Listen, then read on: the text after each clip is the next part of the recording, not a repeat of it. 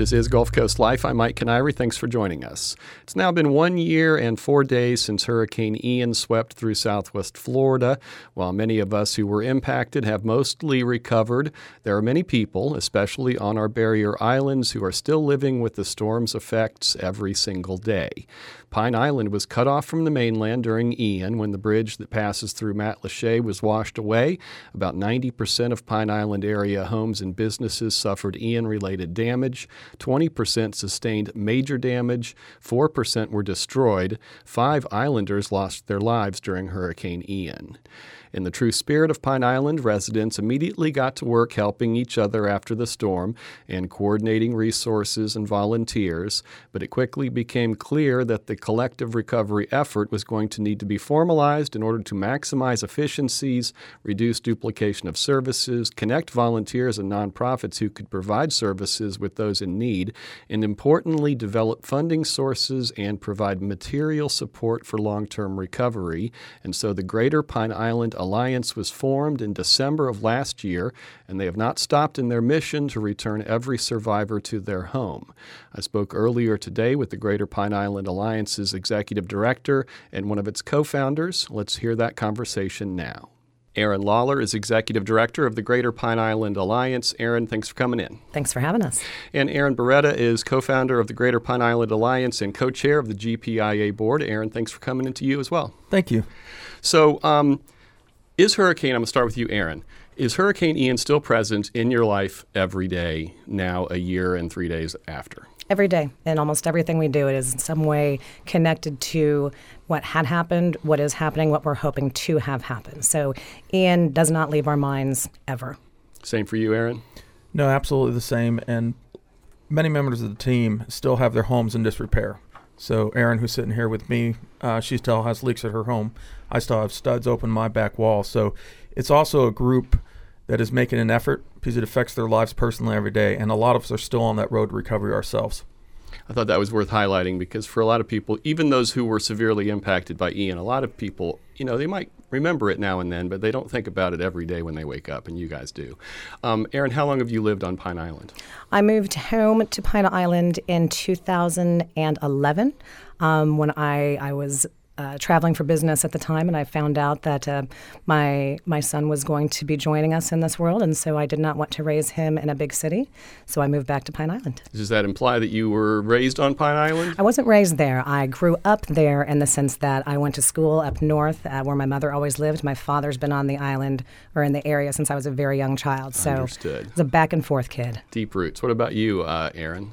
I actually found out on a, just a couple years ago, and I moved there in February before the storm. I bought a house in uh, House. So I'd been uh, on the ground less than a year when Hurricane Ian hit. Wow. Um, uh, Erin, um, I think it would be fair to say that Pine Island has its own character that's distinct from even the other barrier islands here in southwest Florida. How would you describe its character? What most people say, as a lot of the old timers and people that move in, is that it's one of the closest things you can get to old Florida. So just the sense of community. Um, everyone getting together. No one really cares the financial placement of anyone else, just one big family helping each other out. Um, even prior to the storm, um, the community would always come together for different events. I find that to be interesting when people come to visit. They are shocked that I know the names of every person that lives on my street we most all have keys to each other's houses. Um, and, and you forget that that is a unique characteristic to a small island community where at any given time, not only can you borrow a cup of sugar, you can probably just walk in and take it and let them know you did because we're all there for each other all the time. Is that what drew you to the island, Aaron? Absolutely, it is. I traveled, I retired out of uh, MacDill and Tampa, and I was traveling north and south in Florida. Kept driving a few hours north, a few hours south and once I stumbled across Pine Island, I just kept coming back. And it was the people and the community that I found there.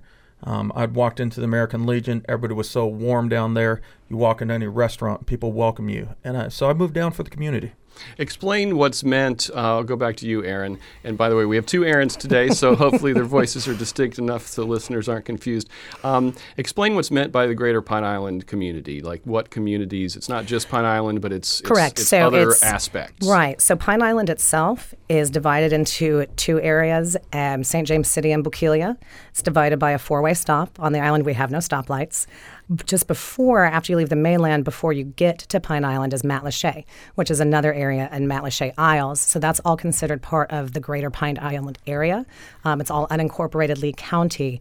But when we refer to the Greater Pine Island community, Matlacha Isles, Matlacha, Bokeelia, St. James, and Pineland are Understood. all part of that. Um, I don't want to dwell too much on you know the Ian experience, but where were you during the storm? My Aaron? home in Bokeelia.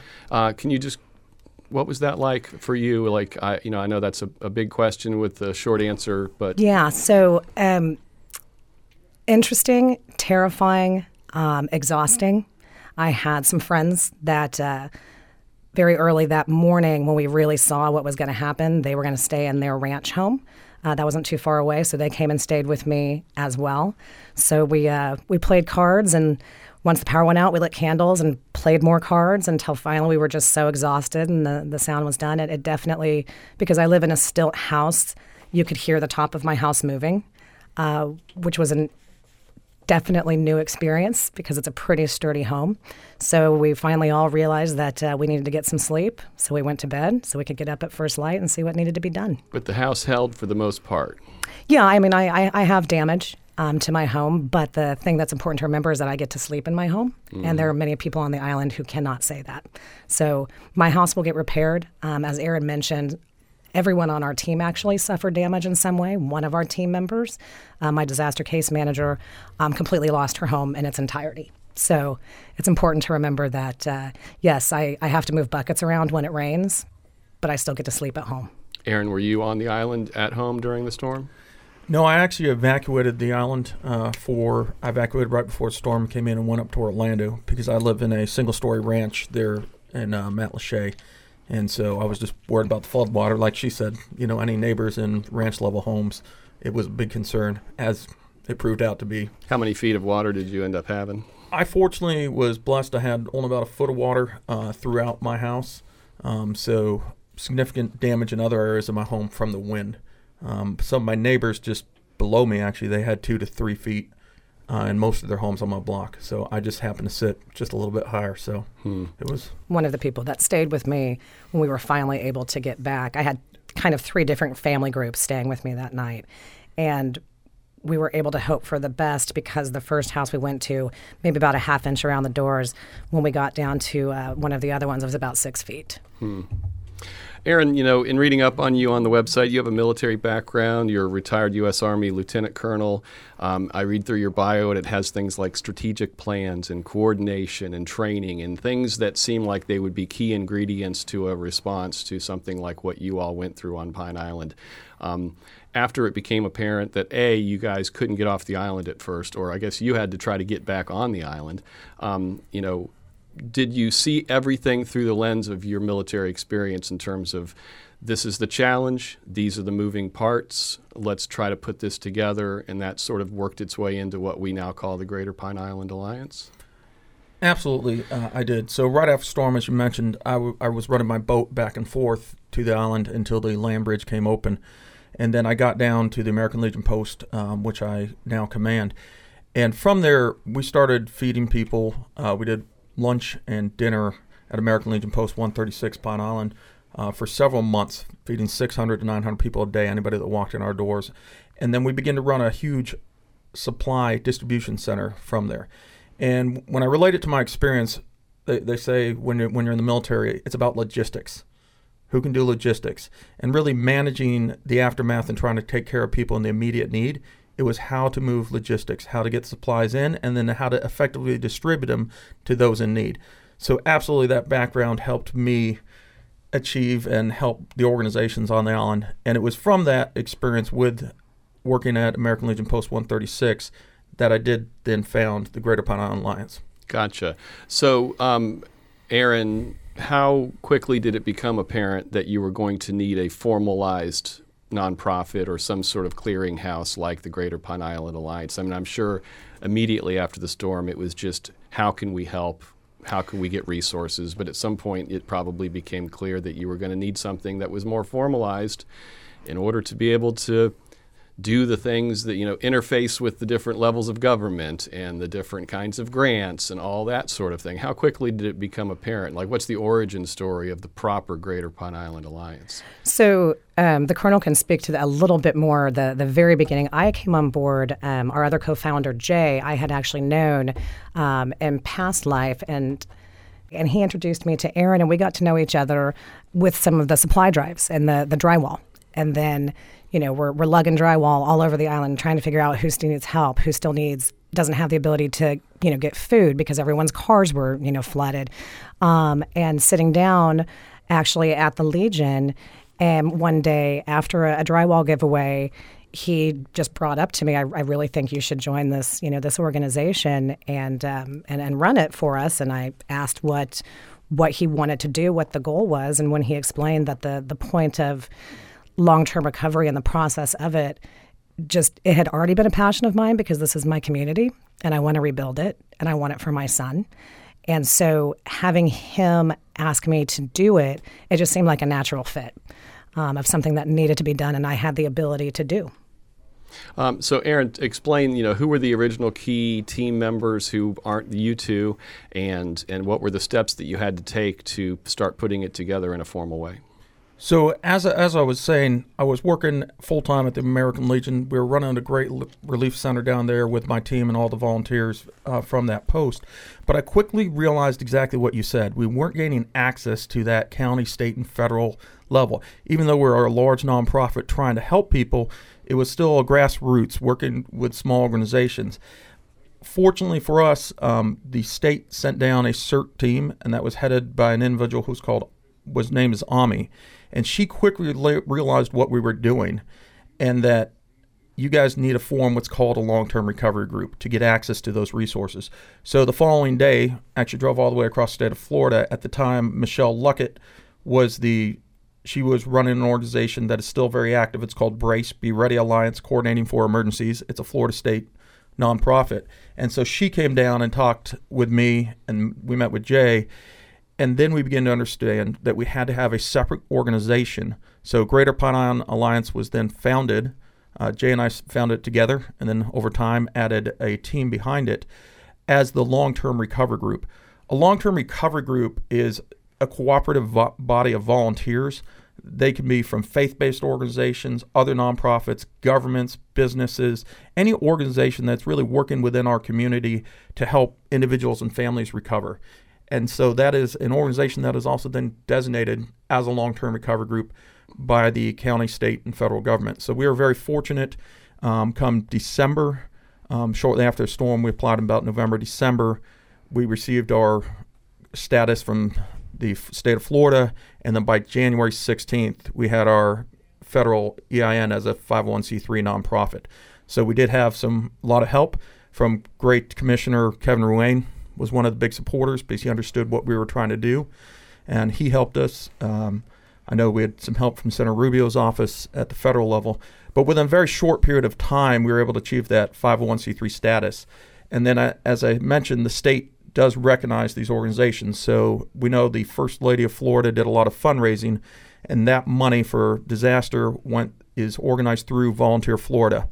And so through that program, we received our initial large grant. Uh, the First Lady funded 13 long term recovery groups across the state. Uh, we were one of them, one of the first to stand up after Ian. And so we received our first grant through that program.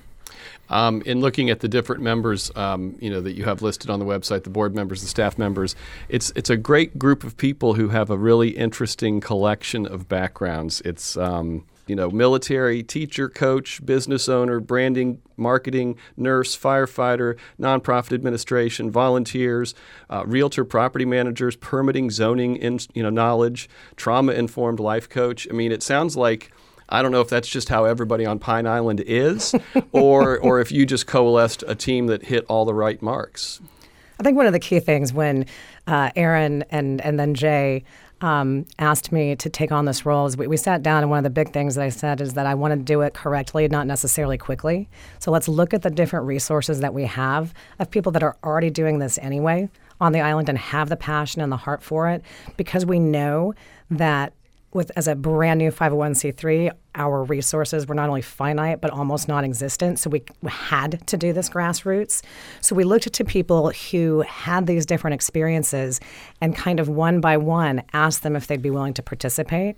Um, and I, I, could not be more proud of the team that we have grown um, and then the work that we are continuing to be able to do because with all of the different experiences as you said disaster management military business in general we have to bring all that together to run a successful organization so that we can continue our mission, which is to return every survivor home.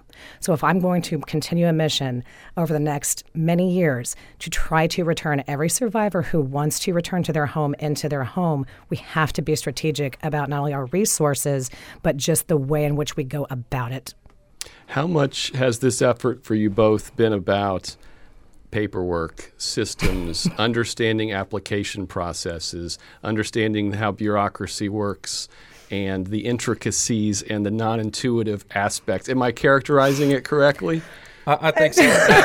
Absolutely. I'll let you take that one, Colonel. Yeah. No, we, uh, oh gosh, that is funny. And the, the interesting thing is that, as we've mentioned, our team is survivors too. So, as many days we go into the office, and one of us we'll complain a little bit about the process that we're personally going through. But but it's good that we're doing that because it helps us help the other survivors. Sure. And there it is challenging at times. And persistence in applying for these resources is super important. Sticking with the program.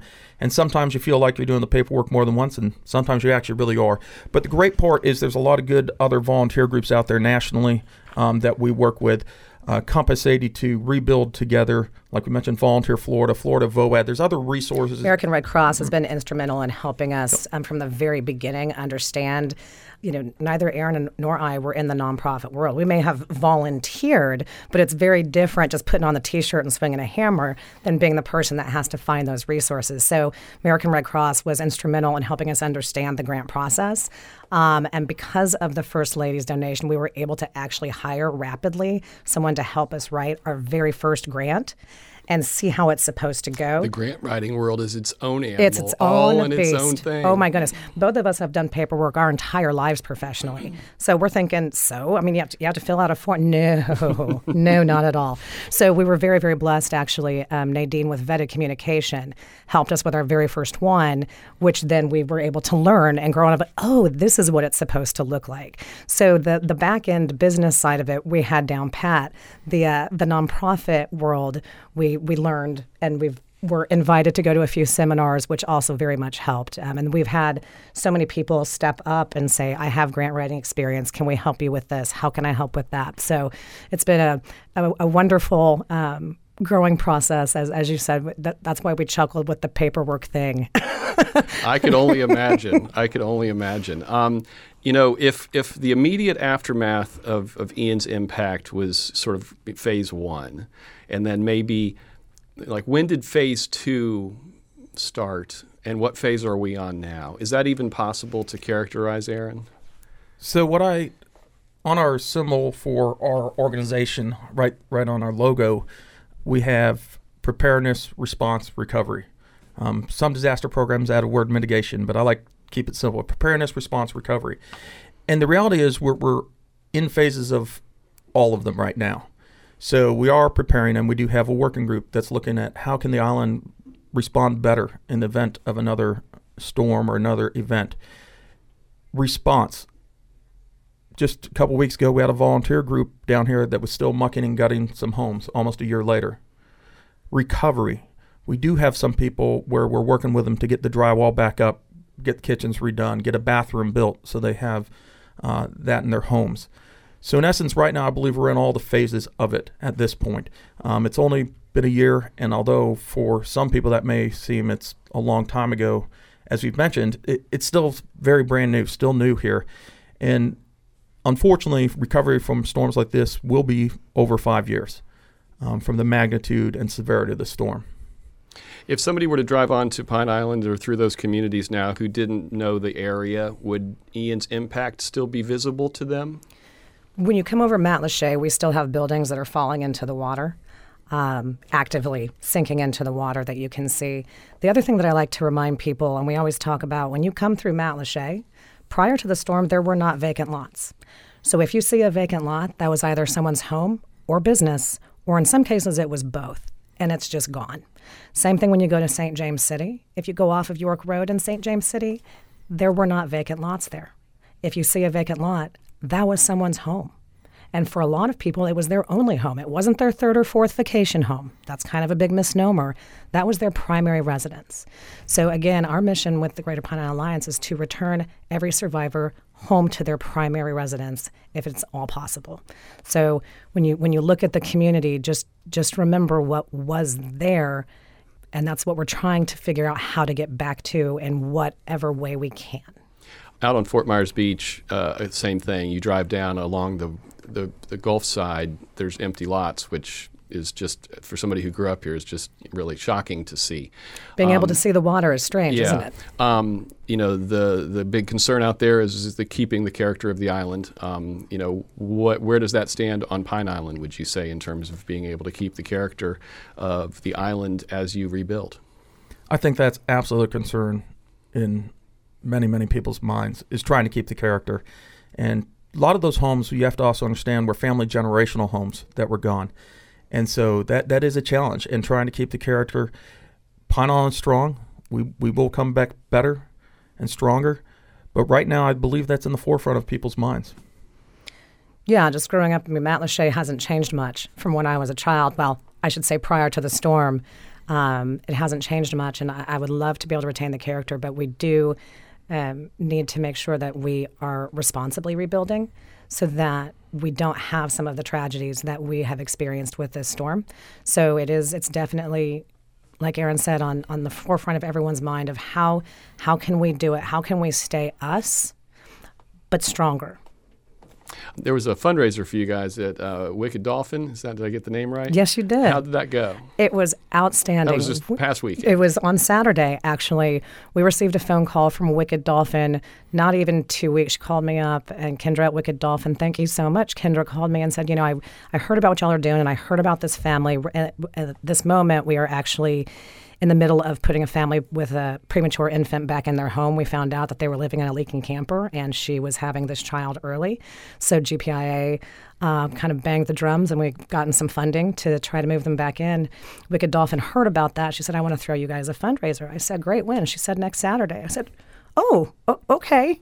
So we very rapidly pulled it together. The attendance was outstanding.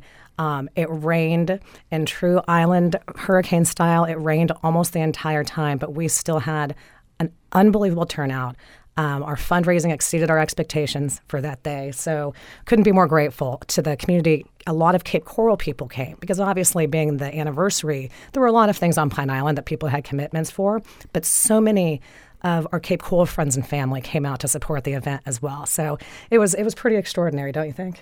No, I think it was great, and just that's where I was really my heart was uh, blown away that the Cape giving to Pine Island, and uh, it was just that made it emotional just just to be there and to have Pine Island with the Cape working together to rebuild Pine Island.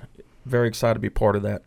Um, we're basically out of time, but last question on the website. It's got a place where people can sign up to volunteer. Are you still in, you know, significant need for volunteers and or financial help? Absolutely. So there's a, a tab to get help and a tab to give help. Um, obviously, skilled volunteers are, are, crucial to what we do. But even if you don't have a skill, even if you can pour mulch around, you know, the little things to help people rebuild. Sometimes the most extraordinary. We had some volunteers come and plant flowers outside of someone's house. Someone's house that the landscaping was gone, and uh, the the homeowner was just overjoyed because it was just one more thing that felt a little bit more like our new normal. Um, as far as donations, yes, it is. As a 501c3, we are completely funded on donations and grants. Um, and most of those proceeds, you can actually go on the website or call us and dedicate them to specifically if you want to reinstate um, one of our more vulnerable populations back into their home. Different ways that you can donate financially. Um, and then we're always available for a phone call or an email chat if anyone needs more explanation. All right. Well, thank you to my guests. Aaron Lawler is Executive Director of the Greater Pine Island Alliance. Aaron, thank you. Thank you so much for having us. And Aaron Beretta is co founder of the GPIA and co chair of its board. Aaron, thanks to you as well. Thank you so much. You can find more information and a link to the Greater Pine Island Alliance website on our website, wgcu.org/gcl. If you missed any of the show today, you can always hear episodes in their entirety on our website or wherever you find podcasts. Our show today was produced and directed by yours truly. Our social media coordinator is Tara Callaghan. For now, thank you for listening. I'm Mike Kiniry. This is WGCU FM Fort Myers 90.1, WMKO Marco Island 91.7 FM. We are NPR for Southwest Florida.